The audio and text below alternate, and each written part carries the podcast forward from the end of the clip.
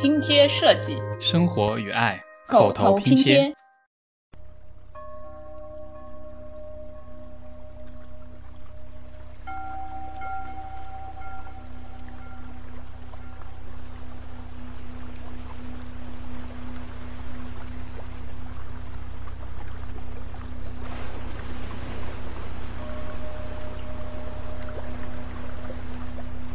Hello，大家好，好久不见，太久没有录音，我现在感觉到非常的陌生和尴尬，同时又有一点不好意思，因为我们经常收到各种听友的催更。这两天我不是回国度假嘛，然后我还收到了听友的评论，我发了一条朋友圈说我回来了，然后听友评论说不更新还有脸回来啊？真的假的？真的。好，我们这就来更新了。嗯，但是我们也不是说这段时间我们就去那个摸鱼划水去玩了，我们也是干了一点点正经的事情。比如说我呢，主要是因为我去准备了一个考试，就是一个设计师注册的考试，所以就没有太多的时间。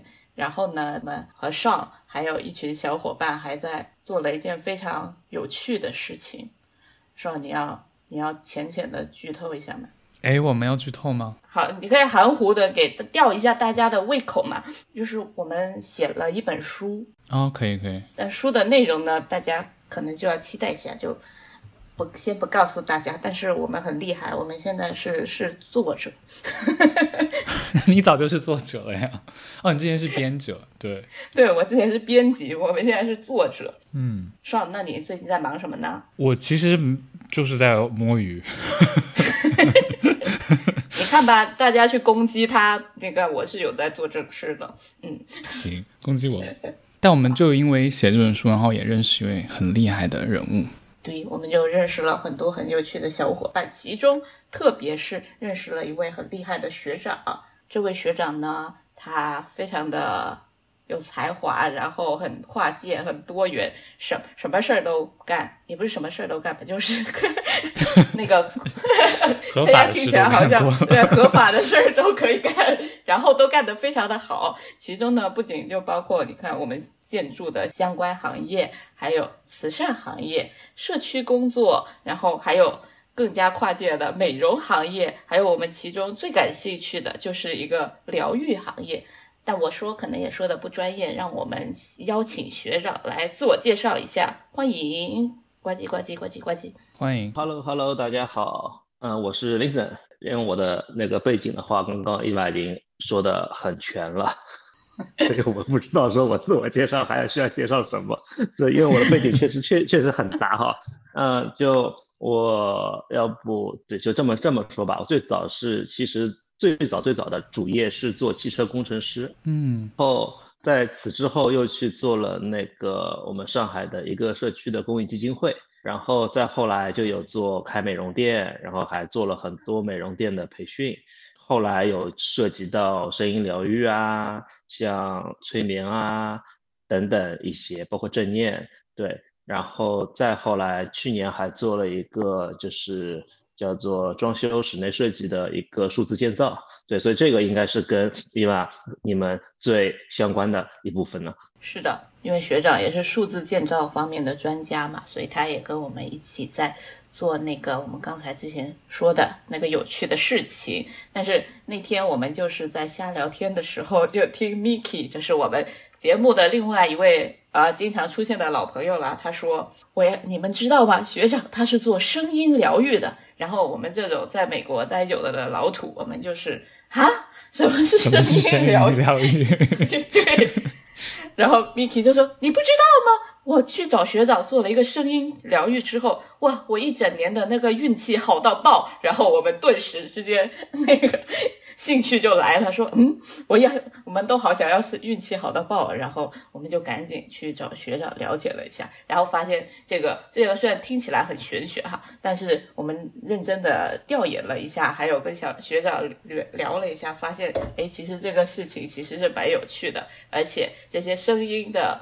空间啊、声音的设计，其实也是蛮经常在我们的城市中出现的。所以我们就赶紧叫学长过来跟我们聊聊这个声音疗愈。那我知道很多听众可能已经听说过这件事啊，但我也不排除有一部分听众跟我一样比较孤陋寡闻。哎，我说听众孤陋寡闻是不是不太好？哎，随便。然后 侮辱听众了。那我们就请学长先说一下，呃，你是怎么涉足这个声音疗愈领域的？就是你一开始是怎么接触到这个东西？啊，是这样的，因为那个时候其实是一个契机嘛，就是疫情，二零二零年的时候那个疫情的到来，所以那个时候不都是每天就关在家里嘛？关在家里之后呢，我们就会在 YouTube 上面去看各种有的没的。然后，比如很火的老高，对不对？哎，对对对，这个我经常看。对，等等一些，然后看看着看着之后，就发现一个说，哎，就是有一个叫做正念冥想的。那正念冥想这个东西的话，就跟我们当时那个阶段或者说是那个情景就很相应嘛。对，就觉得说，哎，这个可能能够帮助到我们以及身边的朋友。对，然后能够说让大家一起能够把这种就是对疫情或者对未来不确定性的，或者是恐惧啊，或者是焦虑啊等等的一些问题可以有所改善。对是最早是有这么一个想想法，所以去研究了正念。然后呢，那个时候就发现说，光网上看不够，我们需要线下实际的有那种有经验的老师可以带领我们去进行一些练习等等。所以那个时候就在上海去找，发现说，我靠，那个时候正念在上海真的是应该说在国内吧，就真的是刚刚起步的一个阶段，所以非常少有正念的 mindfulness 的这个东东西。但因为因为这个东西其实最早是就是最火的代言人，其实乔布斯嘛。对不对？他是由卡巴金教授所所所创立的，嗯，然后但是最最最火的代言人其实乔布斯，所以说是在硅谷啊，以及那个美国的投资业或者是银行业这一些的话，金融业他们会会以及科以及科技业，他们是非常盛行的。然后在国内的就是科技行业、互联网行业以及那个金融业的话，会会有一点点的起步，但相对来说还是非常稀有的一个很少人知道的一个事情。那练习正念的过程中间，它中间就会用到一些器具嘛，就像颂钵，对，所以是先学习了正念以后，在正念的过程中发现了有颂钵这么一个东西，然后发现颂钵这个玩意儿竟然它也可以自成一套体系，所以就很神奇，然后就接着就就由此去研究了和学习了颂钵到底应该怎么玩。对，所以这个时候就开始了，说慢慢涉及到那个声音疗愈了。那通过颂钵，我们后来又去接触到了铜锣，以及一些整合的一些各种各样的偏自然系的等等的一些的声音疗愈工具，比如像海浪鼓啊、那个风铃啊，各种东西。对，那颂钵，我一开始我听到这个词的时候，我还以为是波浪的波，然后我以为就是播放一种。是个什么播？送秋波的那个 送波是吗？对对对对，感觉像一种发功，但其实是它是一个像碗一样的东西。它我好像一般看到是一个金色的碗，然后大家可以敲它，然后会发出很难描述那个声音，就是它会很悠长。对，可以给大家敲现场敲一个听一下哈。哦，好。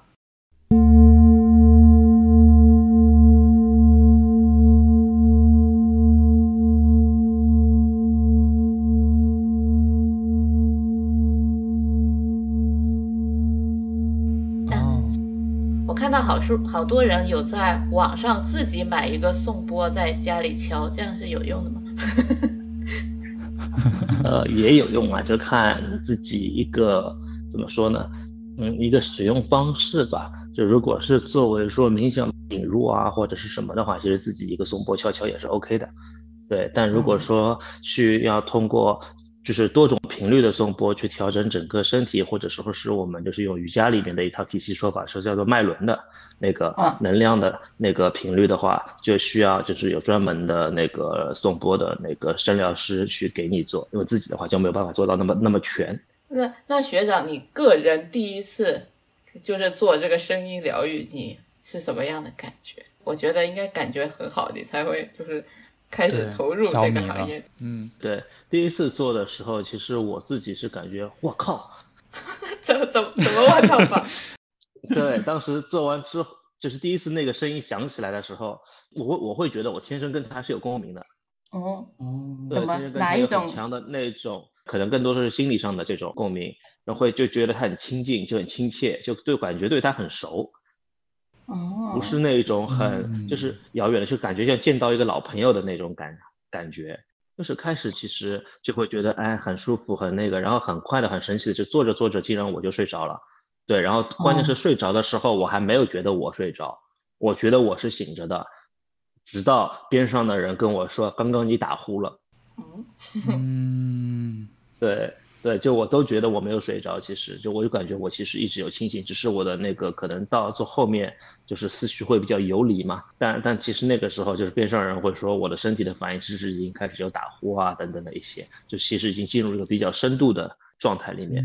所以在这个你做颂钵的过程中，你的脑子里有什么想法吗？或者说颂钵给你带给你有什么感受？对，其实我就是后来才知道啊，后来才知道，其实这个过程是被动的，不是主动的。嗯，它的一个就是起效的那个或者说原理吧，它更多的有点像我们那个共振的原理，就是当我们把很多不同的那个叫什么调频器放一起之后，最终它们会产生那个和谐统一嘛，对吧？嗯最后它们的频率会归归归归归到一个一一致的频率上面。那其实它这个就有点像，就是说，当我们大脑的频率那个和颂波的那个频率在一起的时候，就它们俩会发生一个共振。那我们就是脑波会逐渐逐渐的去跟随这个颂钵的声音，那脑波自然自然就会降到一个很低频的一个状态。那在低频状态里面，就有点像脑科学里面讲的阿尔法波、贝塔波嘛。在阿尔法波的一个低频的波段的时候，其实是人就是最适合去睡眠和休息的那个状状态，所以自然而然你身体的机制和反应就会往那个方向去发展。所以说，颂钵听着听着听着，自然而然而然就会有一个休息和睡着的一个身体反应。对，我看到还有人说是因为，就是你可以想象一下，我们如果拿一个铜锣或者像一个钟之类的东西，你去敲，然后那个水也会产生那种一层一层的那种波嘛。然后其实人体百分之七十左右是水分嘛，所以你敲的这个时候也会引起我们身体里的一些液体的一个波动，然后就会跟跟随他敲的那个波。然后变成了他，我们更可能更有助于我们放松的一种波段。我不知道是不是真的啊，我看别人这么说的。对对，其实这种说法我们我我们后来有实验过，就是怎么去实验呢？就如果我们凭空去敲波的话，其实看不到它中间的一个能量反应和传递嘛。但是我们可以借助水来去达成一些可视化。所以说，如果说把钵里面去放水，我们通过磨钵啊等等，会看到中间会有水花溅溅起来嘛，就会有能量的一个反应。对，说明它是有声波的这么一个一个能量在的。当我们磨钵的频率或者力度做大的时候，它的水花会越来越激烈，对吧？嗯那慢慢的放松下来，它水波会很浅，那就说明能量那个强度是可以通过手法去调整的。我们还试过说，如果当我们把送波放在河里面，或者放在一个很大的水缸里面，不同的敲击方法会在水的那个水中的那个能量的传递的方向是不一样的。比如说我们水平哦去用那个锤子去敲击送波的时候，它的就那个那个能量的传递点其实是沿着我们那个敲击点的垂直方方向嘛，是整个一条就是横向的一个垂直方向的一个能量的传播。但是当我们在水里，如果是用通过用磨钵的方式，就用那个那个那那个波波棒沿着那个一周一圈一圈的磨，这样磨钵的一个方式，其实它的一个能量传递在河的下面是能够看到说它的那个水波是就是垂直，就是从这个波的那个中心点垂直向下的一个能量的传递方式。所以通过这样的一个就是用介于水的一个可视化的模拟的话，是可以看到说颂钵在就是能量传递方面它是如何去传递的。对，所以嗯所以说，当我们把那波放到身上以后，那其实我们去做这样的一个颂钵疗愈的时候，其实它也是会和我们人体去发生反应的。就像刚刚伊娃说的，我们人体大部分组织都是水嘛，所以它是具有可穿透性的。所以在整个颂钵的历史上来说啊，它最早的话就是在医学没有那么发达的时候，它在比如说像印度啊或者尼泊尔啊这一些地区的话，它也是会被当地的那些医生或者我们现在给他称作叫做赤脚医生，对他嗯会用这种方式去给到就是人做一些理疗和一些甚至是一些治疗等等。对，所以它是有一定的科学依据在的，只不过是说在现代就我们这个时代来说，颂钵的很多功能或者说是理疗或者治疗功能，它已经被可替代了嘛。可替代以后，嗯所以可能目前剩下的更多的一个功效就是在只是听觉和那个频率方面的一个，而在身体接触和理疗的方面，它就显得被弱化。对，嗯我在我在做那个调研的时候，也他我看到那个呃网上一些呃文章也有说，就是身体那个脑波的事情，就分为你刚才也提到分为阿尔法波、贝塔波，然后西塔波、德尔塔波什么的，然后比如说。阿尔法波就是一个比较我们人体一个比较放松的一个状态，这个状态的时候，你可能身体的情况也会比较好，免疫力比较好啊，然后心情也比较好啊，修复能力也比较好。然后他说，现代人就是因为可能外部的那些杂音太多，或者受到的刺激太大，因为以前我们都一般生活在什么村子里、大自然里，没有那么多的声音，可能就些鸟叫啊、风吹树叶的声音。然后现在就是有很多，比如说啊，别人说话的声音，然后邻居吵闹的声音，呃，交通那个按喇叭的声音、汽车的声音等等。然后我们长期是属于一个贝塔波的状态，然后这种脑波，大家说它是紧张脑波，这个时候人就会精神很集中，然后会一直处理外界接受到的讯息，这样子就会让我们很累、很焦虑，然后会很紧张，然后免疫力也会低下，比较容易生病、焦虑、激动这样子。然后还有一个西塔波和 delta 波，西塔好像说是潜意识层面的波，就是比那个阿尔法还更更加可能深入一点，就是可能就我们睡觉的时候或深度冥想的时候的一种状态。然后 delta 就是可能睡觉的时候就无意识的一个波，但我觉得这个还蛮酷的，就是有各种各样的脑波，然后这样子就让我很想要在脑子身上装一个那种监测器，看看我现在是属于健康波，还是生病波，还是休息波。对，哎，所以就是在颂钵的，就是疗愈的过程当中，他是会刻意的用那个不同的颂钵的那个演奏方式来产生不同的波，来控制到这些人的感受，是吗？是因为每一个波本身它的一个音调和频率是不一样的，它就是有点像什么，它是一个固有频率的乐器，可以这么去理解它。对对对，所以嗯其实每一个人对于不同频率的一个反应，其实是需要去测试的，并不是说说一个频率适合所有人类。哦，这样，对对，嗯所以所以颂钵它会有组合嘛，就会看到说，一般做颂钵来说，它会很多波，那很多波它基嗯本就是会有一个每一，不管是就是大小或者是那个频率，那个那个调的那个高低也好，它本身的一个振动频率也好，都是有有有不同的。所以当我们用很多的波去做做的时候，基本上就会有一个覆盖的一个效果。如果说我们在做测试的时候，很快的能够发现说，哎，它对哪个波的反应会比较好的一时候，那我们会有更多的频率去使用这个跟它有那个更好共鸣的一个波。早的可能更多的去会选择主动去接触这个颂钵疗愈的一些客人的话，他更多是来源于一些失眠和焦虑。那就像刚刚伊娃说的，就是贝塔波为主的那么一些一些一些朋友们，因为嗯当你就是其实持续的在一个亢奋的状态，或者持续使用成瘾性的那些药物，比如像咖啡嗯、茶，那不就是我吗？强迫自己的脑波持续处于一个很高亢的一个状态的时候，其实最终发当你会发现说，它就有点像弹性反应和那个那个叫什么反应来着，在力学里面。哦，就是说你的一条皮筋，你就老是扯它，它就松了那种。嗯。松了，然后他就不回去了嘛。嗯。所以脑波嗯。也也是这样子，因为像那个呃嗅觉和听觉，其实是我们在人的那个六识里面属于不可自我关闭的两个对，感觉器官。嗯。就像有什么味道你不想闻，因为你要呼吸嘛，所以你不想闻，你是你是不嗯能够的。对，是。然后听觉也是，你想不要听，你也是做不到的。所以就会产生到说，目前两个很新兴的一个产业，就是我们嗅觉方面疗愈的产业和我们声音方面、听觉方面疗愈疗愈的疗愈的产业。嗅觉方面就更多的在香氛和精油，嗯嗯嗯，对不对？那这是这两年非常好的一个新的一个消费的品类啊。那声音的话，就会有很多的，比如说像之前前几年很火那种助眠的白噪音，包括还有那种很火的那种叫做那个 ARSM 的，在 B 站上特别火那些，就用各种的这种滋滋滋滋滋的和啦啦啦啦啦啦这种这种这种声音，吃薯片。对，薯片就把这些很细碎的、很低频的这种声音给放大。嗯，对，放大到一个平时我们不会有听到的一个能量等级的时候，其实它的一个频率对我们大脑也是会会让我们感觉很放松、很舒服的一个状态。其实它的原理和颂钵是一样的，是吗？我觉得，哎，我还挺难理解那些喜欢那种 ASMR 的那种人，就是就听人家吃饭在那里吧唧嘴，我就觉得很生气。我好讨厌别人吧唧嘴。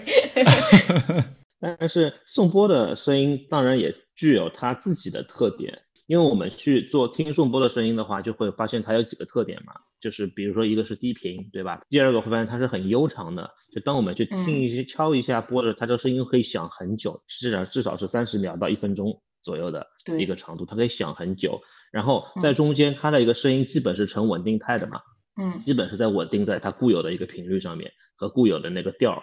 上，然后除此之外，它还有个非常明显的和区别于其他声音的一个特点是，它有那种回旋的那种感觉，它就有那种嗡嗡嗡这样的一个感感感觉。但就是嗡嗡嗡那种回旋的那种意识回旋的那种感觉，其实是颂钵最特别的一个特点，就是说在你听的时候会被带进去，特别是当两三种不同声音的回旋。或者不同频率的回旋在那边发生的时候，其实我们很容易去发生那种叫做意识模糊，就是我们的耳朵这个器官已经不能准确的去分辨哪种声音是哪种声音的时候，就会发生一个意识模糊，因为我们呢那个就会随着它去晕完之后，就更快的进入到一个就是阿尔法波的那个休息的那个状态。嗯嗯，对我看到其实有很多不同大小或者是不知道我的形容对不对，不同种类的波，对。就是在选择的时候有什么讲究吗？呃，其实现在一般主要是分成，就看分类啊，看分类。那像主要的分类的话是两种，一种就是金属箔，一种是那叫做水晶箔。金属箔的话就是会有各种的那个像铜、镍、什么锌啊，各种的七种或者十种的合金，不断的去合出来的这种金属箔嘛。另外一种所谓的水晶钹的话，就看起来这种白白的、白色的。那种就是晚上点个蜡烛会特别好看的那一种，其实它本身的材质和玻璃是一样的。那我就敲玻璃杯也一样。其实它就是玻璃玻，只是玻璃 玻璃玻。有玻璃玻这种东西，是太祛魅了。这个对，然后它的那个声音的特点嘛，其实就会感觉到没有那么的，就是悠长。其实玻璃波的声音，你敲一下，它的声音是很短的。对，它的叮。对对，叮一下就一点点一点点，就很快就就消散掉了。所以在那个真正说作为听觉的一个工具上来说，我个人认为啊，金属波是非常优于那个金属波是完全优于那个水晶波的。但是因为水晶波的它的那个颜值会特别高嘛，是，嗯，对，所以它更适合说用来做，而且女性对于水晶天然有一种亲近的一个。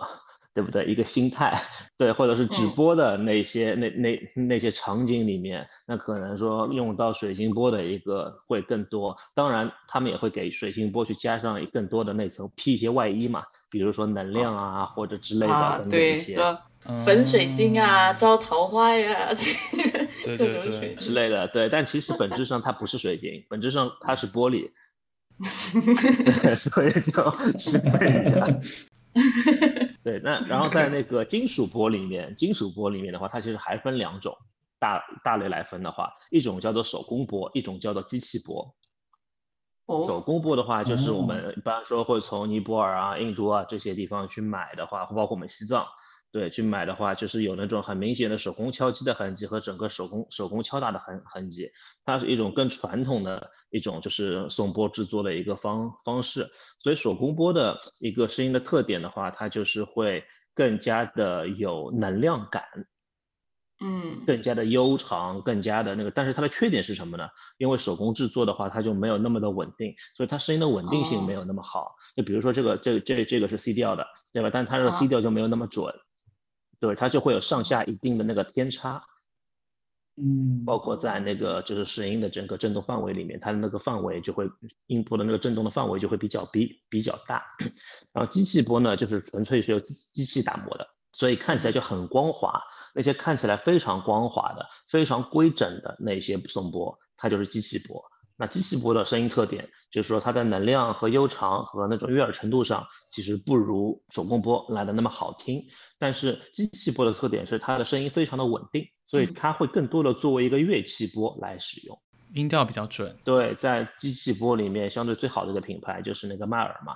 麦德德国迈尔，他们是专门是做一一个做各种就是疗愈乐器和正常乐器的一个一个一个一个品品牌，所以他们家出的颂钵全部都是机器钵，但是他们的颂钵做的声音的那个声音的你就非常稳定，所以它当你一套颂钵配好之后，它就会有一个很稳定的一个音阶，甚至说你可以用颂钵来演奏。对，所以他们的就是机器钵的使用方法一般是它是不和人体发生接触的，它是一个纯的一个听觉的一个乐器。但是像手工波的话，它其实更多的是可以作为跟身体接触的一个波，可能用来做疗愈或者能量传导等等的一些的一个使用方法来做，所以不同的波的一个用法也不一样。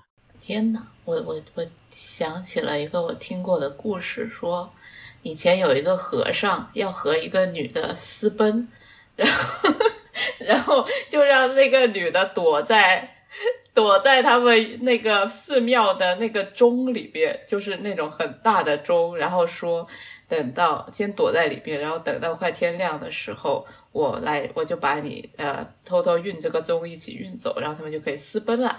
结果那个方丈临时把那个和尚叫走了，有事儿，然后他就没有及时回去，然后大家早上了嘛，就要敲那个钟。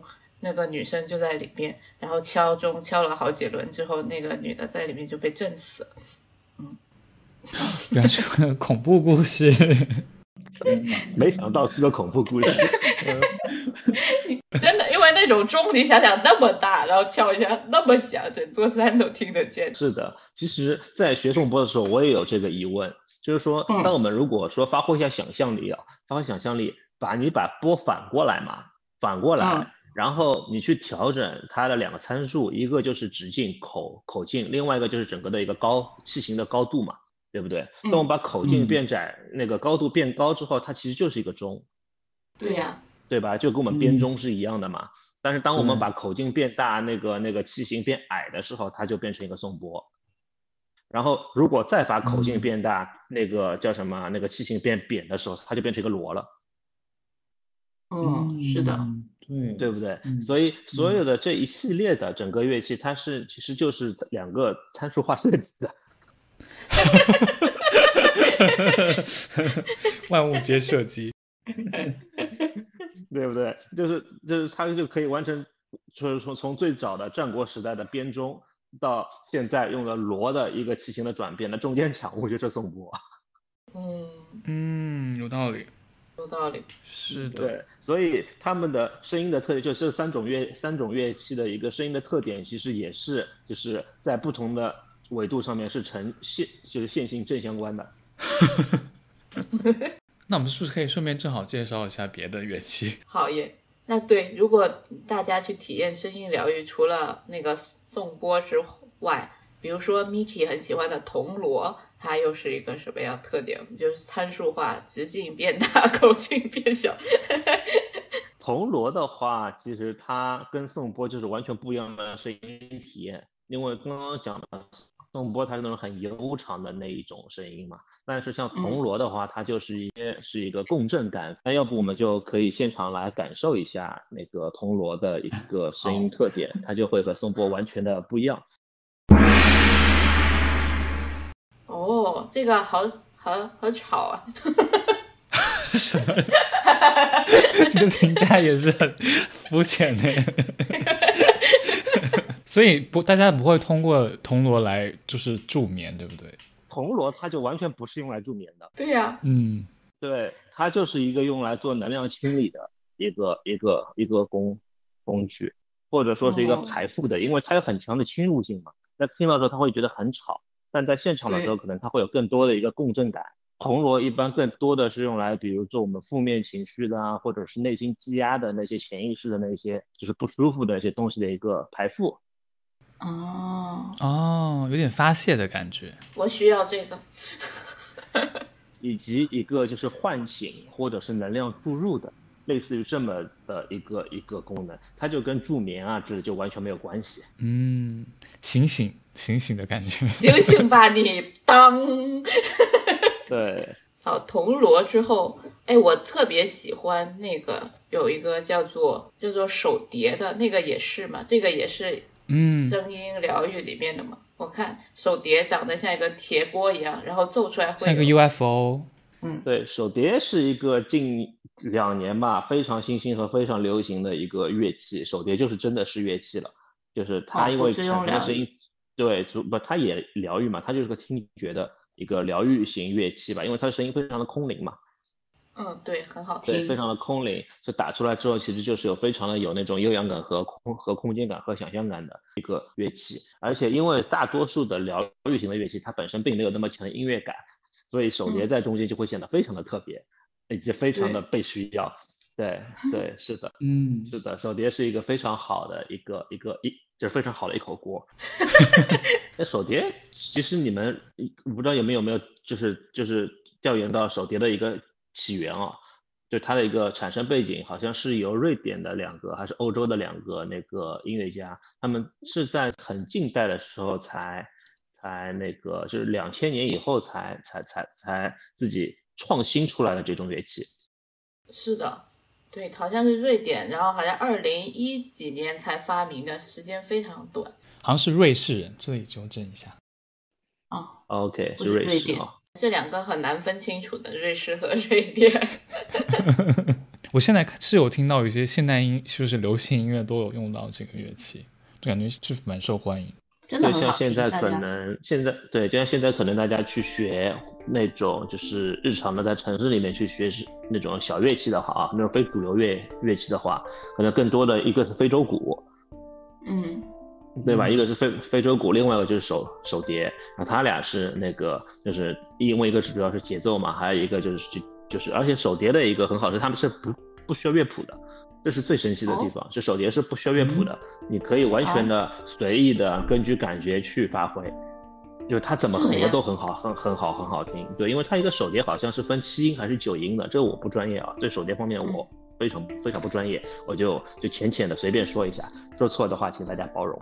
嗯，就手碟的话，可能它是分七音、八音、九音的，还是七孔、八孔、九孔的，类似于这样的一个概念，所以它的声音之间就是几个一个一个，所以它的很多声音天然是合的。你只要不断的在上面去合，去合上一定的节奏之后，天然打出来，哪怕就是小白打出来也会很好，很好听。哦，那很适合。对，所以它这就造成了说它的一个入门的一个对乐理的要求就不高。所以就会是更是一个大众化的一个，就比如说像我，我是完全不懂乐理这一些东西的。那我如果没有很好的节奏感，呃，手碟对节奏的要求还是有，还是有的。但是当我如果没有一种很好的，比如说我懂和弦啊，就像弹吉他一样，我要知道几个和弦怎么去打它才会好，会才会好听嘛。那手碟对这部分的要求就没有那么的高。不错，买一个。我感觉今天被种草了很多东西，变成一个带货的节目了。除了水晶波。我之前还想买一个那个，就 就是那种自然系的声音，比如说雨棍，还有一个什么海浪鼓，那个很神奇。雨棍就是那个可以模仿下雨的声音。对，你可以通过整个旋转的一个角度和速度，可以去控制雨雨大雨小。哦，对，然后像那个海浪鼓的话，其实也是我很喜欢的一个乐器，就是可以模仿大海的那种声音。对，但是可能那个试起来会会会比较吵，就不是了。嗯，好，好。就你看，就是很多人不是啊，我想住海景房，你不买个海浪鼓就行了，接上你在家没事晃一晃，就有海景房的效果。而且海浪鼓一定要别人给你晃，你自己晃就没有那个感觉。你就可以假装，就闭上眼睛，别人给你晃，就啊，我在海景大别野里住着。私人定制海浪，浪大浪小都可以那种。那我感觉听到这里，大大家的好奇心应该被吊得很高了，大家应该很很好奇，说一个声音疗愈。虽然我们现在介绍很多乐器啊，但大家可能想知道说，哎，那我去声音疗愈的一个。体验是什么样的？就如果除了在家里自己自己玩，然后如果我去啊一个店里或者去学长的店里参加一个声音疗愈的体验，我会经历一些什么？一般这个过程是什么样，时间多长啊，然后是一个什么形式啊？因为我查了，现在有那种一个人的，还有那种群。群聊可以叫群聊吧，就是一群人一起疗愈，就躺在大家躺在地上一起听那个疗愈师帮你演奏一些乐器，然后大家就一起进入一个很放松的状态，好像也是现代城市的年轻人很 很流行的一种怎么说呢？叫社交活动吗？还是一种呃休闲活动？嗯嗯，是的，是的。如果说是到一个就是专门的声音疗愈空间去做体验的话，就是看。看流程嘛，如果说是团体的话，大多数就是固定流程，那就可能就是说会有一些引入，比如说像铜锣去清理弦，然后再用钉下去集中，然后再通过送波不断的引入和那个，这个时候基本大家就睡了。基本就睡了，对，然后可能就会有此起彼伏的呼噜声把你吵醒。但有人刚睡着被别人吵醒，不是很烦？说啊，我好不容易放松了，然后隔壁一个。对，那团体嘛没有办法，因为这其实也是他自己不可控的一个反应。对，所以可能说就是在那边修炼包容心，也是这这个项目的 修炼包容心，也是这个项目的那个核心要义之一。其实感受自己跟各种声音的一个连接，然后其实，在中间每个人可以有自己的内心活动嘛。比如说，有的朋友他有练过冥想。对，他可以自己去给带入一个意识，或者是去观想某一些特定的场景，或者是观想自己的呼吸，去观想自己呼吸的长短，对，去观观想成空气的冷暖，对，然后慢慢的感受自己的呼吸逐渐变慢，对，整个的一个通过呼吸的一个调整，让自己整体的身体给放松下来。对，也可以，就是说段位更高的那些朋友们，对，可以去感受整个身体一些更加细微的那些变化。当然也可以跟着，就是说那个，就是如果有那个冥想引导的话啊，如果有冥想引导的话，也可以跟着冥想引导去感受、去练、去练习。所以声音疗愈的话，我感觉它可能更，它不仅仅是一次性的一个体验式的活动，就是说像蹦极一样，我跳过了啊过了，我知道什么是那种失重的状 状态的时候，我就 OK 了。接着我就，如果我跳 N 遍，我也不会有什么改。改变，但是像声音疗愈这一系列的活动，特别是加上冥想引导的啊，真正的一些，以及我们逐渐的一个自我观察嘛，或者叫内观的这么一些的内容加进来以后，就是它更多的是一个对于自我的一个练习，就是对于自我觉受的一个练习。对，所以是在可以在每一次练习中间去感受自己的起心动念，去感受自己不断的那种变化，或者说是进步，或者说是就是只是单。感受，去感受自己不同时刻下不同的状态，其实它也是个很有意思的事情。嗯，然后这个很有意思。那大家去感受之后，然后大家就睡着了。睡着了之后，要怎么把他们叫醒？拿一个铜锣，咣一敲吗？起床啊！太暴力了。一般流程里面唤醒的话，它是有专门的工具的。唤醒的时候的工具叫做钉下。就是一个叮一下就会很响很响很响那种，所以唤醒的时候你会发现它的声音频率跟我们要让你睡着的声音频率是完全相反的，非常高频、非常刺耳的一个声音。而当那个唤醒的铃一响的时候，基本瞬间你就会直接会被带回到整个空间里来。所以这也是声音特点对于人体作不同的声音特点对于人体作用的不同的反应嘛。对，所以就这个特点导致了它会被作为唤醒的乐器所使用。好神奇，所以就一定会醒。有没有人睡得跟猪一样，怎么叫都叫不醒的那种？有啊，啊也是有的。特别疲劳的那些，就是其实会睡。如果我不唤醒的话，它是可以一直就是持续在一个就是深度睡眠的一个状态里面。所以颂钵的睡眠，很多朋友会有一个反馈啊，就是说明明我们整个声音的那个颂钵的那个声音只差不多做了三十分钟到四十分钟。嗯，其实并没有很久，特别久。那当他醒来之后，他会感觉到说，哦，我现在身体状态好像刚刚睡了一个很久很久的午觉，就至少睡了一个半小时、两个小时这种午觉，就感觉整个人哇，就是焕然一新，整个人现在就是恢复的和修复的很好。嗯，那有那有没有可能，我就每天我就只睡三十分钟，要用颂钵的方式睡觉，然后其他我就有二十多个小时可以工作。你这个角度很新奇，真的吗？我因为我经常想要一个超能力，就是不用睡觉。对啊，那这。可能性是有的，但是怎么说呢？我觉得应该不是很适合普通人。你可以去试一下，修炼修炼一下。因为怎么说呢？从理论上来说，就是说睡眠的话，它其实是按照睡眠周期来起效的嘛。它不是说你睡四小时或者八小时，是按照比如说你的睡眠周期，就是说它那个理论里面有那个什么浅睡期、深睡期、眼。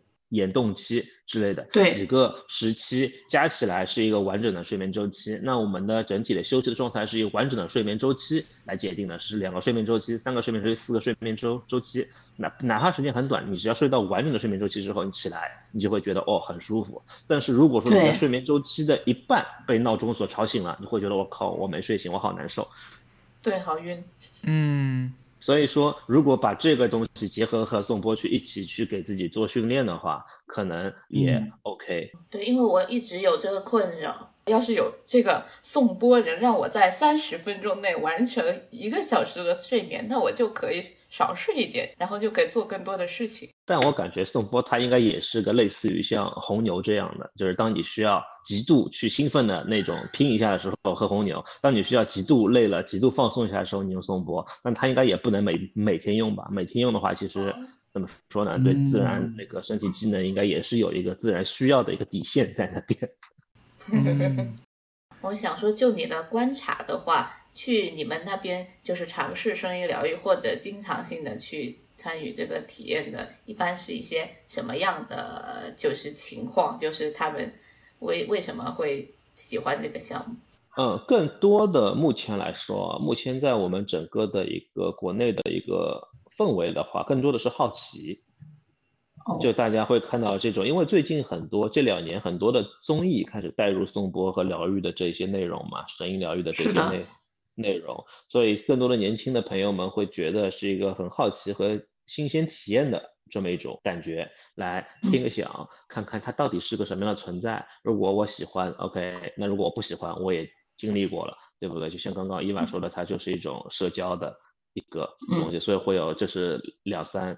个人或者三四个小朋友一起过来过来体验的这种，它更多一些。目前来说，然后如果说是功效型来说的话，可能目前因为大家所要去解决问题的手段，一般都是比如说要像失眠，失眠的话，首先会去解决一些更自我的解决方案，比如说我换枕头，对不对？我换香氛。我去调节生物钟，或者我吃褪黑素，都会选用更多的一些这一类的方方法去去调整自己的一些生理的一些一些一些反应。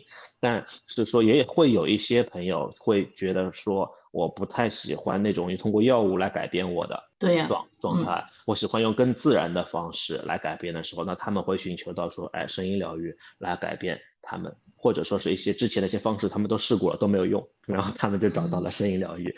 对，就有一回我有一个朋友嘛，他就是属于那种就是每天睡不好，闭眼睁眼都要到五六五六点才能睡的这种。对，所以他就比较困扰嘛。那有一次就我就说，OK，那我就到你这边，我把东西带上，到你这边来给你做疗愈。然后那天就在我酒店的房间里面，就我就给他做颂钵疗愈，等一套全部做完，差不多给他做了一个小时出头一点吧，他就已经在那打呼了。哦，对，然后整个当我想把它唤醒起来之后，我想说，OK，你已经这个状态调理好，你可以回家睡了，对不对？他说不，我很舒服，你去隔壁开间房，你房间吧，我今天我就睡这儿了。对，他说我回家我就睡不着了，我就在这儿睡。对，嗯，是的，所以就会有一些说各种方式都尝试了，说发现效果不好的时候，通过送波的这种方式来。改变一下整个的大脑频率状态，也是一个不错的选择。嗯，因为失眠的人很多，我就是经常听到，比如说我的老板就经常跟跟我说，他每天就是闭上眼，他就想着各种邮件，然后里面哪个邮件干嘛，什么内容，他需要干什么，然后有时候邮件会有那个震动的声音，就因为我们做很多那种跨国的项目，有时差，有时候半夜也会邮件，然后他就说他就会忍不住起来看，然后看完就更睡不着，然后就会陷入这种恶性循环。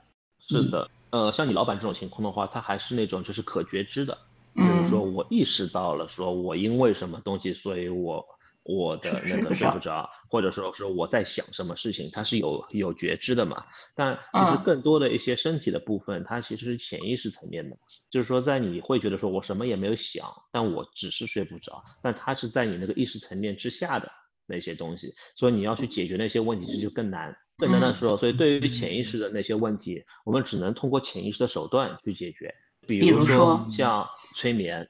催眠就是去通过就是一些就是专门的技术手段去去改变我们潜意识意识状态的一个方方式，所以它可以通过一些很就是看起来就是举重若轻的一些方方式，就能够改变掉整个人一个人对于一个事情的一个判断、一个认知或者一个心心结或者一种状状态，它可以完全的去达到这种效果。那声音它也是类似于这样的一个方式，它也可以说在就是频率。层面上面去解决一些就是潜意识上的问题。催眠，我也想知道我潜意识里有什么。我能，我怎么知道我潜意识里在想什么？这都说是潜意识了。对，这是另一个话题。因为我有在那个二一年的时候，我有专门去学了催眠，还考了那个美国 NGH 的催眠师。哇哦！哦，所以你可以给我催一下吗？对，所以催眠的话，它就是另外一个就是相当专业和深的一个话题了。对，因为在催眠的整个疗愈系统里面，我其实是非常喜欢那个阿瑞克森的那个风格，他阿瑞克阿瑞克森学派的那个风格，我学的也是那一个派的那个那个风格，就是他讲究的是顺势而为。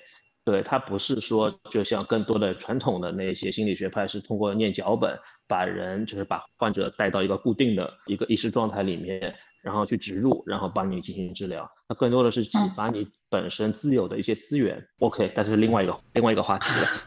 那你在声音疗愈这个，或者说你参做一些催眠啊这样的一个过程中，你有没有一些让你印象深刻的一些体验？就是让你觉得哦，这个东西真的很神奇，或者这个客人的体验的反应超出我的想象的那种经历？呃，声音疗愈方面的话，我觉得其实更多的是说给你带来意外的惊喜和感动的那一些。嗯，倒没有说让你很惊讶那一种，就不太有。但是你会经常从就是你的那个对象身上去找到那种被治愈的感感觉。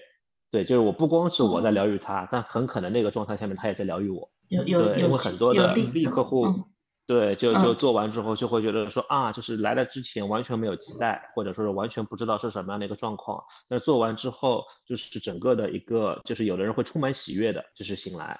然后把这种喜悦，就是是通过就是全息的分享给你，就是从他的音调、语调，从他的表情，从他的肢体动作，就全息的分享给你他的那种喜悦的状状态，这种其实是很感人的，我觉得，嗯，应该很有成就感。对对，就你会觉得说你哎，真的是帮到了一个，或者是说当通过声音疗愈以后，哎，这个客人他打开了自己的内心，他开始跟真实的跟你去说他最近遇到的一些问题。就是说，在声音疗愈的过程中间建立了信任感，应该有很多人会醒来就跟你开始跟你大倒苦水。对，你会要扮演一个心理咨询的 角色吗？是的，就是在这个过程中间，其实疗愈的话，并不是说我来治疗你，其实所有的疗愈都是自我疗愈嘛，都是对吧？你自己会找到自己的资源去解决自己的问问题。其实所有人更多的需要的，其实是都是一个契机和引导，对，以及一个被信任的引导。对，所以可能很多在在做声音疗愈的过程中间，很可能这个引导它自然而然就发生了。嗯，对，这个信任它自然而然也就发发生了。那当这种信任和引导发生之后，其实疗愈的效果已经开始呈现了，对不对？自我疗愈的效果也已经开始呈现了。所以接着可能说是我只需要当一个听众，我只需要去倾听他，倾听以后，哎，这个疗愈就可以变得很完很完整。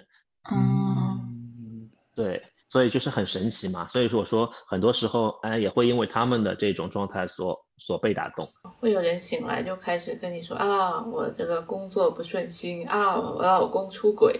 哦，甚甚至于说还有朋友就是直接一边做的时候还没有结束，他就开始哭，就泪流满面。啊，对，泪流满泪泪流满面，那整个的一个释放就是通过眼泪止不住的往外奔来体现。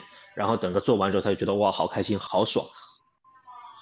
哇，因为现在其实我感觉大家怎么说呢？特别在国内啊，国内的更多的一个氛围的倾向性是偏压抑的嘛，就人没有那么多机会去真实的、敞开的表达自我，更多的是对吧，在生活中逆来顺受，所以其实大家都有很多的内心积压了很多的东东西，在不断的去消化，可能通过说去美食啊，去去旅游啊。对吧？或者去唱歌啊，去去蹦迪啊，来来释放这些情绪。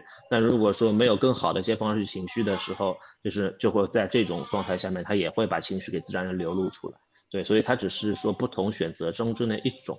对，当然如果以这种角度来看的话，可能美食啊、蹦迪啊，它本身也是一种疗愈。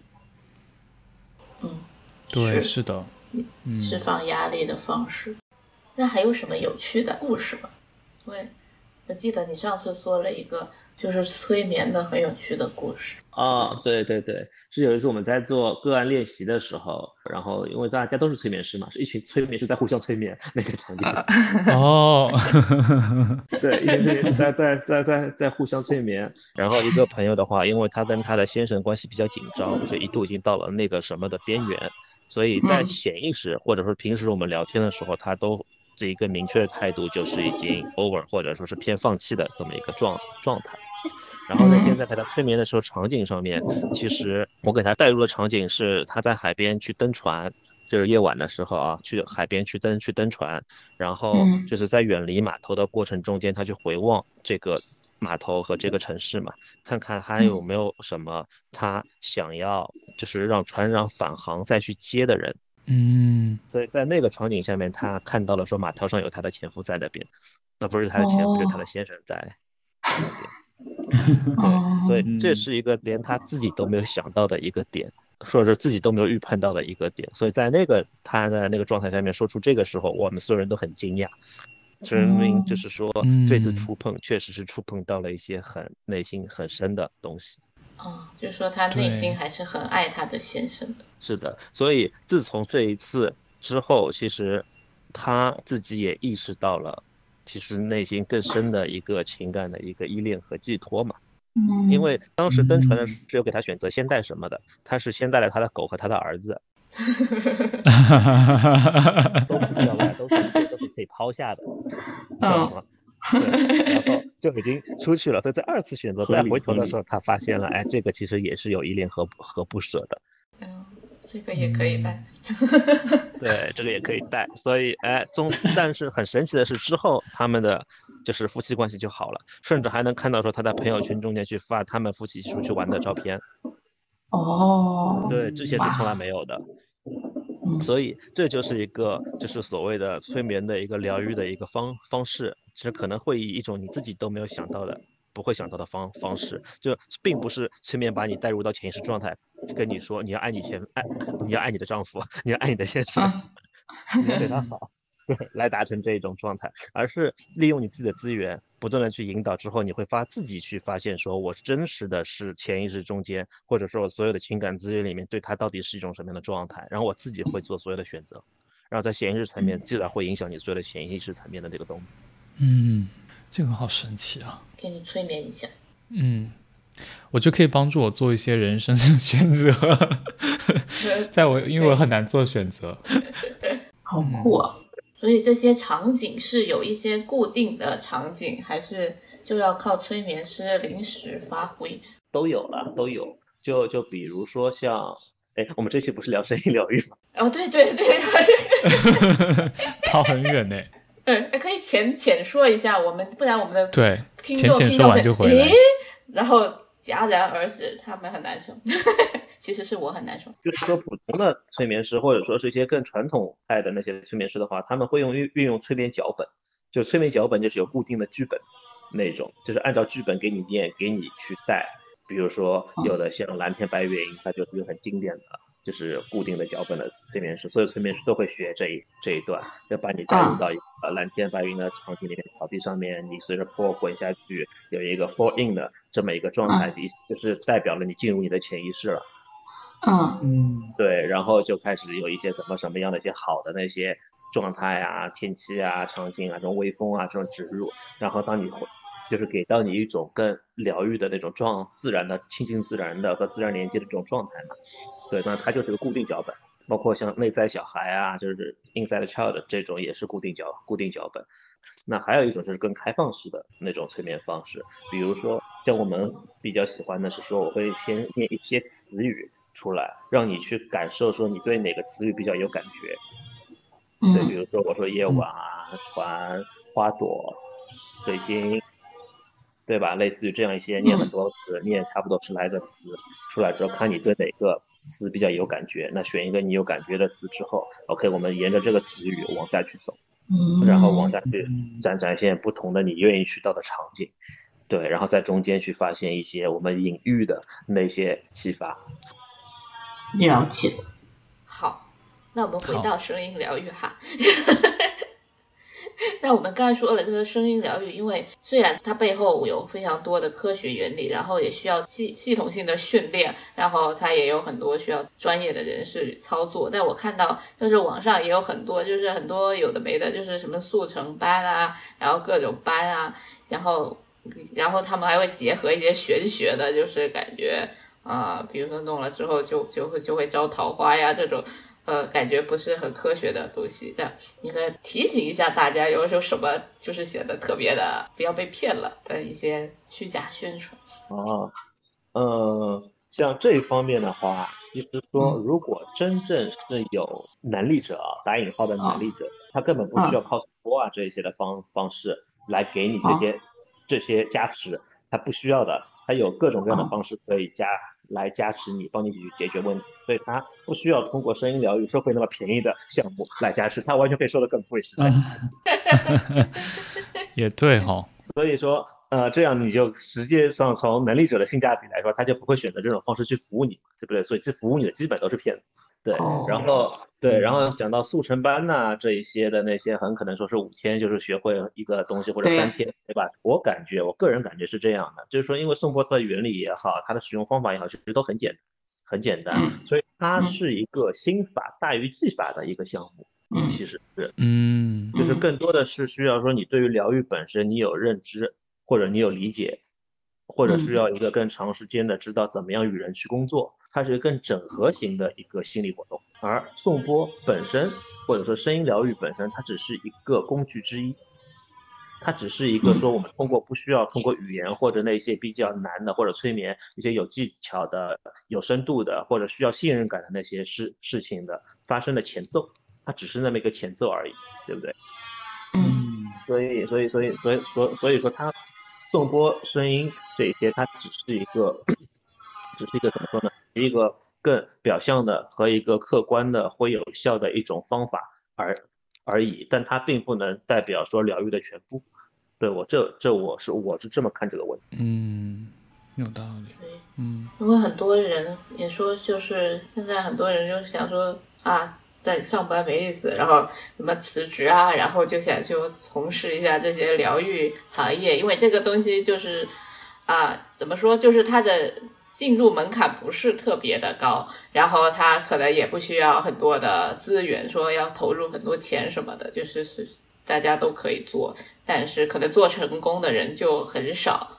就，是的，因为在整个如果从商业模式上来看，送钵这个事儿啊，就会有这么或者是疗愈这个东东西。为什么说我们当时其实也会有考量嘛？说到底说疗愈，因为疗愈的方式学习其实最早我们是接触正念嘛，对吧？跟蛮多的。要去练习，要去打坐，要去观想，然后再包括说正念的那个内观、正念的饮食、正念的行走等等，它可以万物皆可正，万物皆可正念。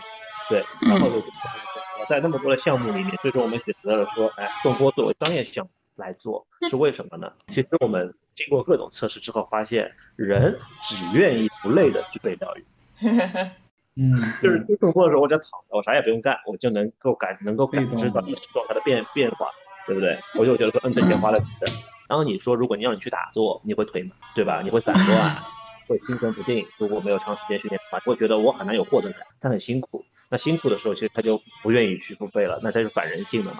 那大家要的是一个快速的，能够有到感知力的一些 feel good 的一个东西。嗯，所以颂钵的疗愈更多的部分是让大家帮助大家在情绪层面去 feel good。但是说如果真正想达到说内在层面的一个变得更好的那么一个状态的时候，就是可能光靠颂钵它不够。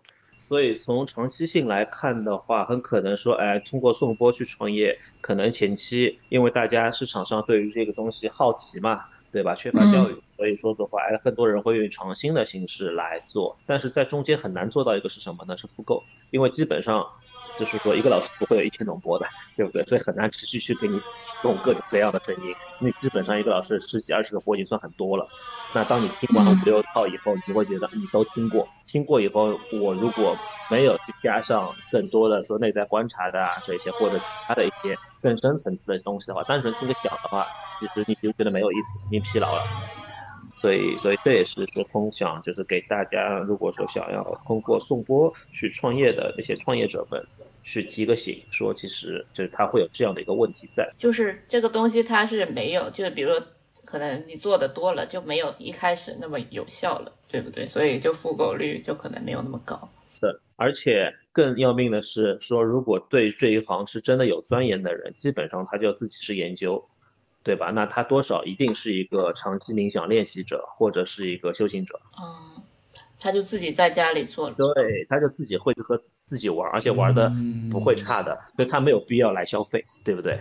没有必要再来回到说啊，我永远在在新新手村去花去花钱，不可能，他一定是去找更好的 老不断去学习。对吧？去找瑜伽的各种老师学习，找内观的老师去学习，他钱会花在那个地方，但他不会花在新手村无限听你去敲播的，是，对不对？所以你会发现说，哎，不管是我感兴趣的还是不感兴趣的，后面他都不来了，对不对？哦，是，不感兴趣他就不来了，他很感兴趣他就自己弄。但是整个疗愈行业来说，现在还是很火的，对不对？我感觉看了很多什么各种市场报告啊，什么都说啊，那个一片蓝海。是的，是的，因为。大家会明显的感受到，说在这个时代上面，对于内心的需求越来越大。就像大家一直会听到呼吁说，我国的心理治疗师的这个缺口有多少多少多少，对吧？包括说在整个社会的每一个年龄层，甚至到小学生的焦虑和抑郁的比例有多高。其实这是一个怎么说呢？一个矫枉过正的一个事情。就比如说，我们从小通过正常的生活方式去生长和那个的话，他根本就不需要疗愈。但是你用一种错的方式去培养他，去让他成长的时候，等到他长大了，你发现说他不健康了，OK，那必须得疗，得得矫枉一下，得把他给矫给矫正。所以那个叫矫正治疗，它并不叫疗，并不叫疗愈。那矫正治疗的手段和疗愈的手段，它又是两种方式，因为它对抗的那个原理和基础不一样。一个健康的正向的和一个说我要从负的再拉到正的，它是两种方式。对，所以说现在目前来说，对于整个的行业说疗愈市场会特别好啊，会怎么样？其实相反来说，我并没有那么的乐观，因为我们就是其实我们国家对于对于对于精神性属性的一个消费，并没有到那么好的一个基础，可能它只会在北上广深，但是在下沉市场它是完全没有机会的。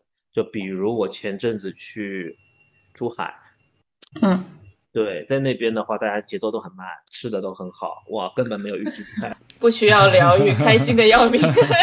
疗愈呢，对不对？我对我来说听个讲会很好了，我看看剧，海边逛逛，听听海，吹吹风，晒晒太阳，喝咖啡多好啊！谁需要疗愈，对不对？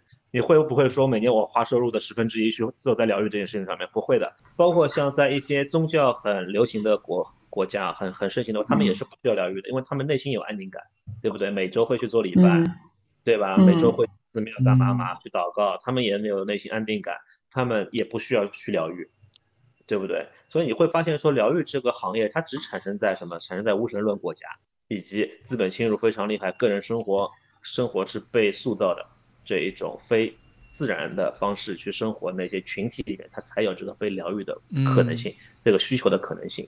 所以它就是个，其实是一个很小众、很有限的市场，只不过说这两年因为能够找到增长和空白的行业太少了，因为各行各业都太卷了，只有心理行业是一个相对比较萌新的初级的这么一个状态，所以大家会去爆炒，或者是说资本会入场去爆炒，所以会带来一些声音，说它是一个未来无限极的一个行业。其实我个人感觉并不是这样。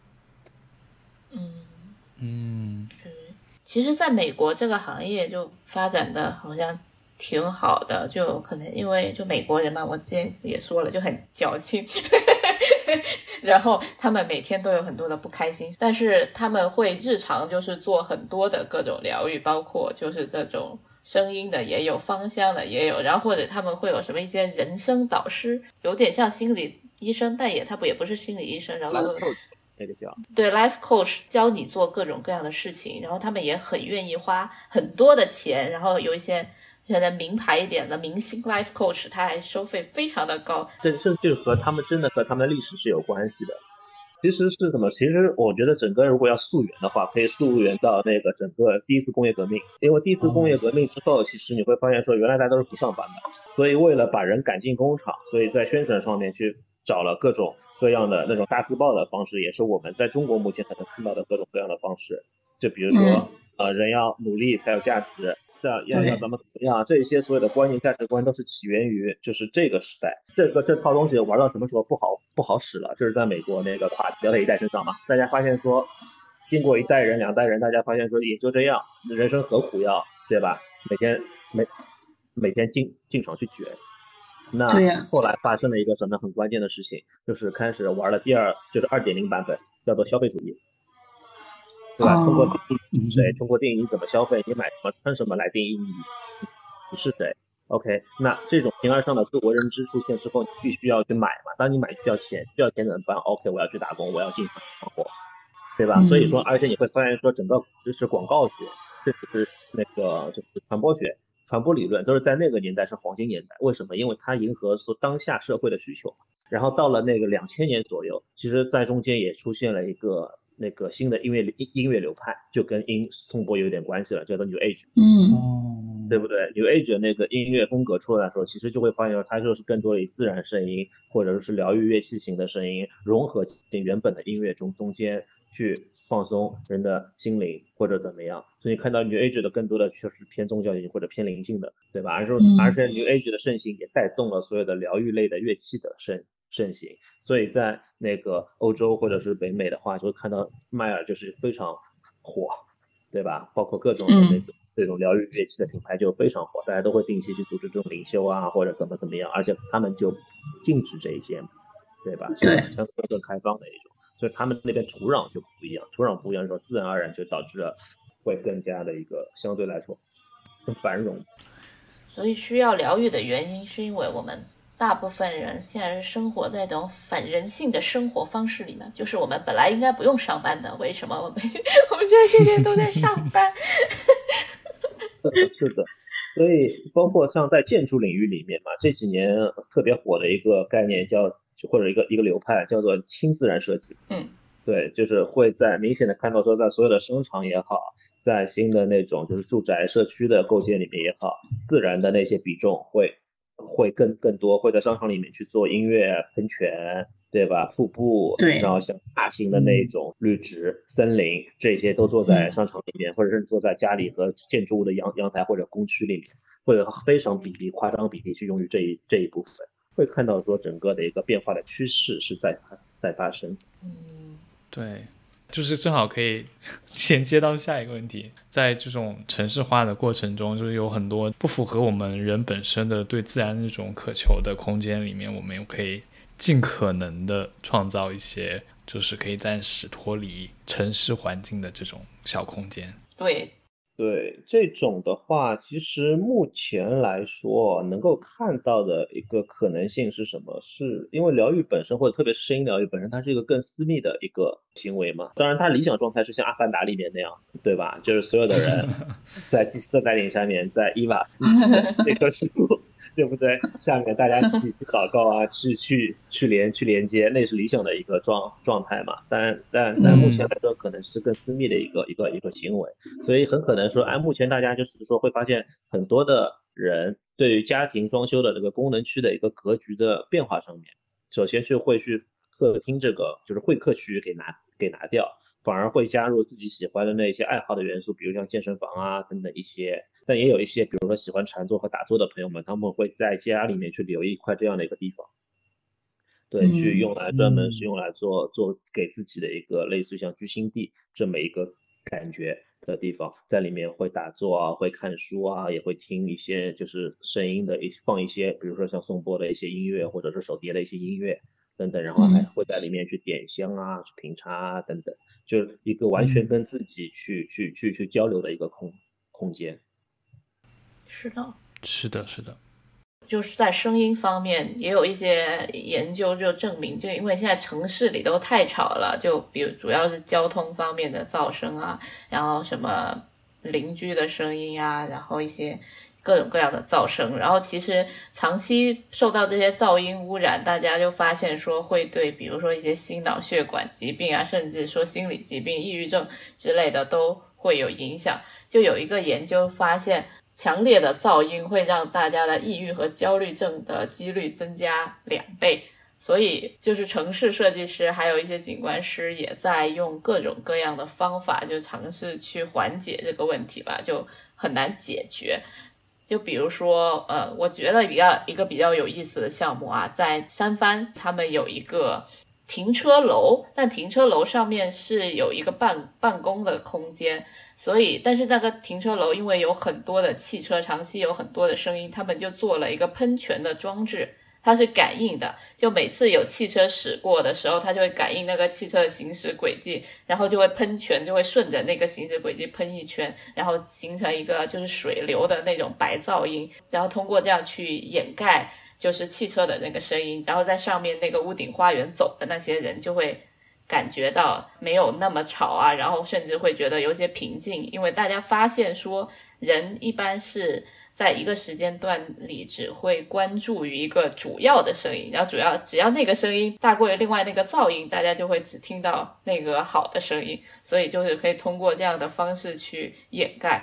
还有另外一个项目，我们也很喜欢，就是景观设计师的大家就一个朝圣型的项目，在纽约叫做 Pally Park，就佩利公园，就所有景观设计师基本如果有有机会的话，都会想去参观。它是一个特别小、特别小的呃口袋公园，就但是它是位于曼哈顿的一个特别繁忙的街区。但是你一进去就会觉得特别的静谧，透视，你马上就是远离纽约那些很繁忙、很焦虑的精神，呃的的那种状态，因为它里面就是有一个像刚才学长说的一个特别大的瀑布，然后。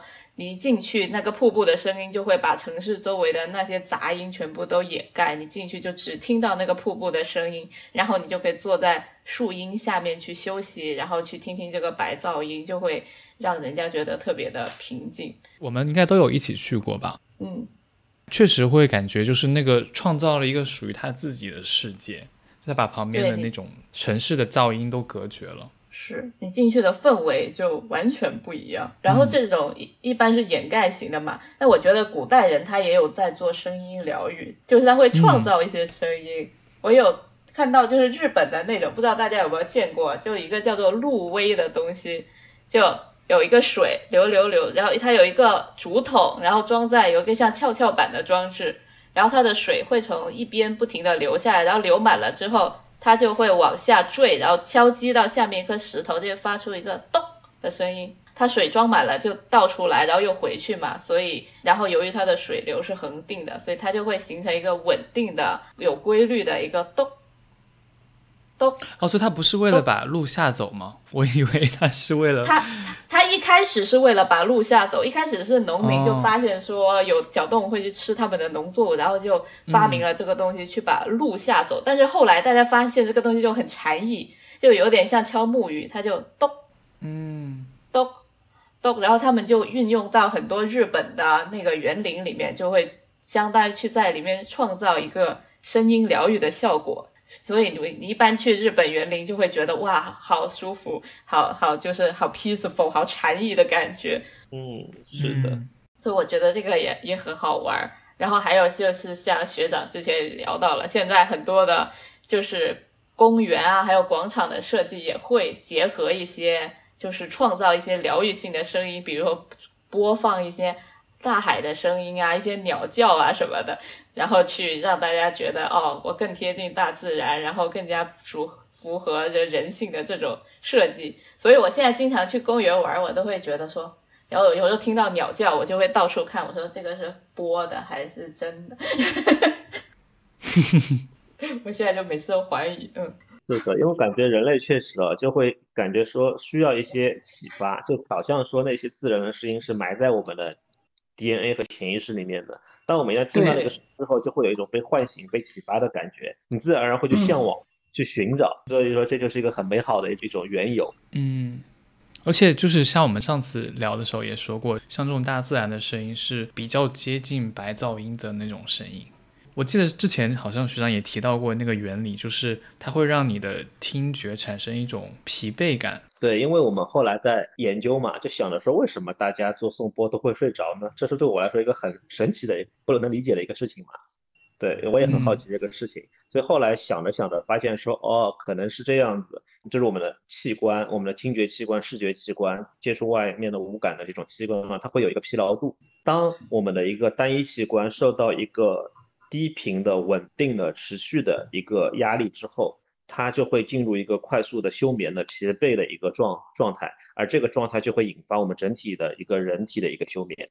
就简单说，就是把人给往睡着里面去带。就比如说像我们开车的时候，发现说城市里面开车永远不会困，不会睡。不会睡觉，但是当我开高速的时候，我就特别容易困，特别容易睡觉，是为什么？是因为说第一，我们的姿势是保持不变的，对吧？就是当我们一个持续吃吃低啊，保持其他的那些要要素，就做那个控制变量的时候，其他那些都不变的时候，就特别容易引发这个效果。像我们开高速的时候，我们眼睛看到的东东西其实是个低频稳定的，对的一个一个视觉的东西，而我们的听觉、嗅觉、姿势、体态都是在一个稳定态里面。所以它就会引发一个，就是我们视觉的感官疲劳，就很容易昏昏沉沉打瞌睡就要睡睡着。那当我们去听颂钵的时候，其实也是一样。颂钵的时候，其实是我们会发现说，颂钵的一个状态基本是会让人躺平，盖上毯子，对吧？戴上眼罩，保证你其他的感官基本都是在一个稳定态里面。接着我通过颂钵单一的低频的声音不断的重复。的时候，人就会进入一个听觉的是听觉疲劳的一个稳定态里面。接着，听觉疲劳会把你带向整个人的一个就是倾向于一个休眠的一个状状态，所以就会发现睡着了。然后，类似的原理还会应用在很多其他的一些睡眠领域的产品上面。比如，我不知道你们那边有没有见过那种叫做重力被？有，嗯，有的，有的，很重很重的一个被子，说盖上它之后，人就很容易去睡着。然后它其实是利用了我们触觉上的一个稳定它的原理，嗯，就当我们其他的那些要素都是稳定的、恒定的情况下面，当你的触觉上面给你施加一个压力，稳定的、低频的、保持的一个压力之后，你就会进入到触觉的感官抑制里面，感官抑制里面时候就会把你整个人带往睡眠里面。嗯，对，所以发现这个原理是其实是通用在所有的睡眠类的产品的相关的那个底层逻辑、产品逻辑里面。嗯。这个我有经验，就小时候我是住在就是一个马路边的一个房子，然后长期就有那种汽车在旁边开，然后可能我久了我就对那声音很麻木了，我就觉得哦，这是一个稳定态的一个白噪音，就这种感觉。然后后来我高中的时候我就去住住校了。然后我的学校是在一个山里面，就特别的安静。然后突然所有的声音就变得很明显。然后有一个知了在那里，啾啾啾啾啾啾啾啾啾。然后我就一晚上我就被吵得睡不着，因为但其实那个总体的分贝肯定是小于我住在马路边的，但是它那个知了单独的叫就会变得非常的尖锐，然后你就会一直听到那个声音，它没有被混合在其他的那个一个背景里面。然后我就反而安静了，睡不着，只要睡不着了好久。后来我又习惯了，就就可以了。是的，是的，因为那个质量相对整个环境呢，它是一个高频，对不对？所以当高频出现呢，它就会打破你整个一个恒定的稳定态的这么一种人体的状状态，所以就很难去睡着。对。所以，比如开车的时候，我们会发现说，哎，突然前面有一辆就是很显眼的红色的，什么怎么样，开的特别快的，或者跑走位特别风骚的一辆车。那我们还要感谢他们，让我们不会睡着。所以这也是我感觉是一个我们日常生活中的一个小技巧。是什么？要开颜色显眼的车，然后走位风骚一点。当自己在一个其实我的状态里面，如果这不是你想要状态，你就要去主动寻找或者创造这样一种打破视觉疲劳或者单一感官疲劳的这些东东西嘛。对我之前有用过一个 app，是那种它应该是录录制然后编辑过的自然的各种声音，什么湖泊的声音啊，然后鸟的声音啊，森林的那种风的声音等等。说到 App，我在想说，我们是不是可以做一个导睡师 APP？就里面有一些在线的人可以引导你睡觉，然后你睡，对你睡前就可以约一个人，然后他在那边就跟你说一些话，你现在很困，然后给你敲一些声音，给你放一些声音，然后引导你睡着之后，他就可以下线，然后只要然后是手机上的，每天晚上都可以有人用，然后一次可以收个费之类的，这样子会不会是一个商机？我突然想到，应该有吧。是不是？对，感觉有那些就是给你是睡前晚安，然后早起，还有唤唤醒的早安的这种服务。对，我有看到别人有评论说，就是它还是缺乏那种物理上的震动和怎么讲和那种氛围。你说在手机上就不会震到，就是没有那种现场的感觉，好。对，就跟那种感觉还是差蛮多的。我是看到有一些人就评价说，为什么他们会想要去现场，就是因为就是手机上的那种音频确实没有办法达到状态。因为我我的感觉是因为手机里面所有的声音其实它都是仿真，就通过数字仿真，然后信号传播到你这边再重重新模拟出数字还原，对吧？这样的一个一个声音，它本身其实是没有能量传递的，它只是一个模拟信模拟信号的一个声音，就是让我们的耳朵以为听起来是一样的。就包括说我们现场跟就是跟人沟通的时候，也会觉得说跟现场跟人沟通声音跟打电话就是不一样的。就虽然我知道我听得懂你在说什么，但我并不感觉我真的是说在跟你在聊天。嗯，那送波的现场的那种震动的话，它其实震动感是很强的声波的震动感，所以那种真正说在就是空间空气中能量传递的这种这种对人体的那种影响，因为其实我们的听觉并不光光在耳蜗的。嗯，还有嗯，对，骨头，对，我们的皮肤其实就是一个很好的一个感受震动的一个器官。哦，嗯，皮肤也可以。对，皮肤它是可以呼吸，而且也是可以去感受震动，感受所有的这一些外部的一些变化，嗯的的一个器官。但只是说我们因为不经常训练它，不使用它，所以我们会感觉以为没有。但当你去其实去训练的时候，你会发现说皮肤其实是一个很敏感的一一个器官，它能够感受到所有的这些的一个变化。所以像这些全息的体验，一定是需要说在现场那个氛围感、那个空间、那个当下才会去发生的。嗯，少，你刚才本来要说什么，被我打断之前，就是接到之前想的那个声音景观的那个事情，因为我在本科时候有就有修过一门课，然后就叫声城市声景观，但是它它其实没有到没有到声音疗愈的那个阶段，它主要其实就是让大家。去体会到说，呃，城市中的一些不同的声音的类别，让你就是意识到他们的存在和他们对人的那个情绪的一些影响，然后有有可能怎么样去利用一些自然的要素来在设计中就是放大，然后可以对使用这个空间的人有一些积极的影响吧，基本上是这样。就我最近又去看了一下那个位老师的一些。呃，文章和那些著作，然后他们有跟那些医院有一个比较科学的研究，就是真的就是去给那些病人啊，不同的类型的病人去放自然的一些声音，然后观察他们对于治疗结果的一些影响。什么病人？他其实有各种各样的病人，比如说他有。呃，针对那种阿兹海默症或者是认知障碍症之类的，或者甚至有一些对于一些孕妇，呃，在分娩阶段，它可能会去帮助，呃，缓解一些心理的压力啊，很多类型的这种测试，然后都得出了一些比较积极的反馈。就我觉得这个还是得到了一些科学的证实。我看到那个声音改善分分娩质量，我觉得很神奇。对，我也觉得什么叫改善分娩质量？是生的比较快，还是生出来的宝宝比较好？我觉得可能是对于产妇的那种心理恢复啊，就是这一类的比较有帮助。对，我觉得应该也是，就是因为声音它会直接的去调整情绪嘛，对不对？当我们听乐声音和在听摇滚的时候，你完全是内心潜意识是两种情绪在起作用。对，所以就是声音本身它是一个。就是属于一种新的辅助手段，而且它是一个影响因子是很大的一个辅助手段，所以我觉得说它加入在这种特定场景里面说，它是会有一个就是一个新的一个效果。对，声音真的很神奇，就是就因为你想想这种场景里面，感觉只有耳朵是还是空着的，然后可以去接收一些对你更有帮助的声音。对呢，比如说听我们的播客呢。当然，当然。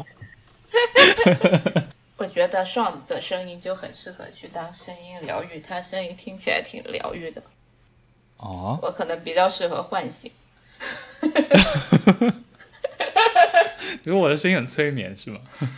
不是，是让人家，是让人家觉得平静，缓解焦虑。嗯，对，我觉得你俩就是加起来正好。就是如果遇到一些，比如说像那些呃比较激动，需要去疗愈需那些焦虑的客户，那那那种朋友，那种客户，对段上会会会段上的声音会非常适合。然后，但是遇到那些 emo 的客人。需要嗨起来的这种客人，哇，那伊娃其实声音就就就就就超超级适合，因为你的声音有情绪嘛，对不对？你的声音是有那种非常明显那一种让人快乐起来的、让人嗨起来的这种情绪在里面。对，所以这是这是其实在疗愈师里面是更难得的一个特质，因为我们会发现看多疗愈师之后，发现说让人 peaceful 的那种声音很多，甚至说你假装一下你也能出得来的这一种。嗯，对，我假装不出来，我试过。energy 的那种状态，其实需要你，就是你的本我是有非常强的这种、这种、这种共鸣感，它跟你的、你的底层的那种性格是很有关系的，所以它是一个很稀有、很难得的一种、一种、一种声音体验。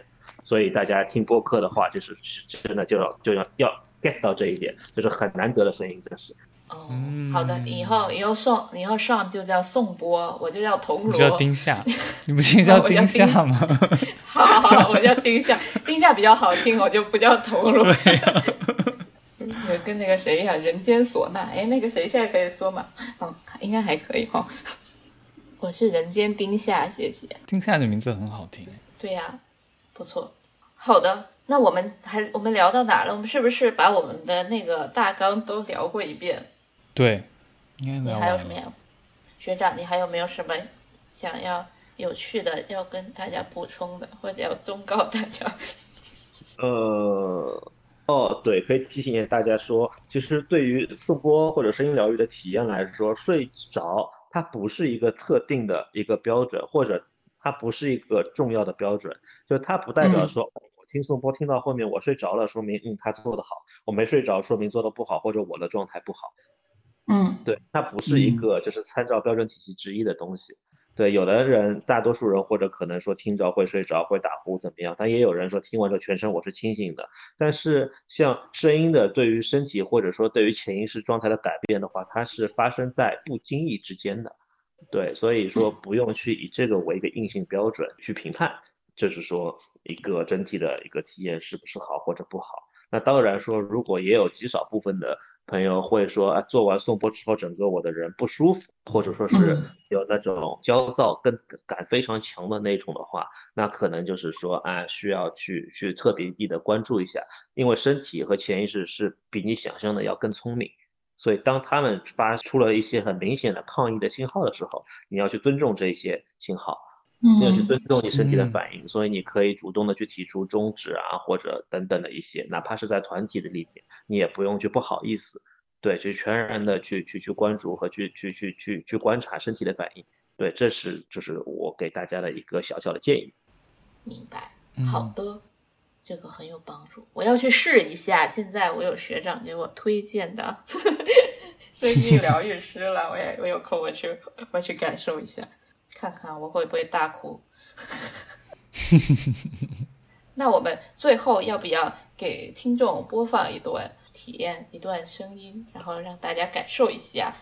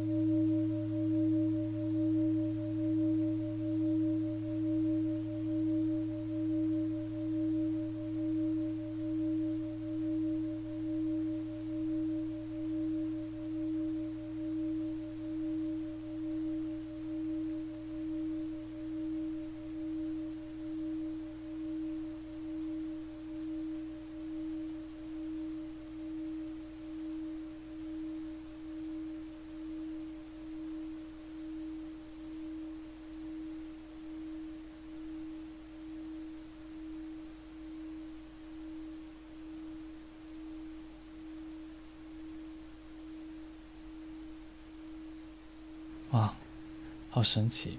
刚刚真的有忍不住就是调整呼吸，下意识的调整呼吸。是的，因为可以跟着它绵长的那种嗡嗡嗡的感觉去去去做的话，其实会还蛮舒服。对，嗯，我感觉一晚就睡着了，感觉感觉你的声音是刚醒来的那个声音。对，这个真的只能在结尾放，对，不然一开始放就没有人听我们的节目了，全全部睡着。睡着。好的，那那如果我们的听众在上海的话，有有兴趣想去尝试，可以去找你吗？当 然当然，就去去怎么怎怎么找你？如何找？通过一吧。哦，通过一把。好的，啊那那可以可以，那有有兴趣的人在呃那个评论区里留言，我私下联系你啊。或者也可以加入我们的群。对我加入我们听友群也可以。好的，好，呃，谢谢伊娃，谢谢盛，好谢谢学长，Vincent 学长，拜，拜拜拜。拜。拜拜，下一次更新又不知道什么时候喽，拜拜。感谢您收听口头拼贴。如果你喜欢我们的节目，欢迎在各个泛用型客户端订阅我们，给我们留言和五星好评。也欢迎你关注我们的微博、微信公众号，加入我们的听友群，和在微信公众号中给我们打赏。我们下期再见。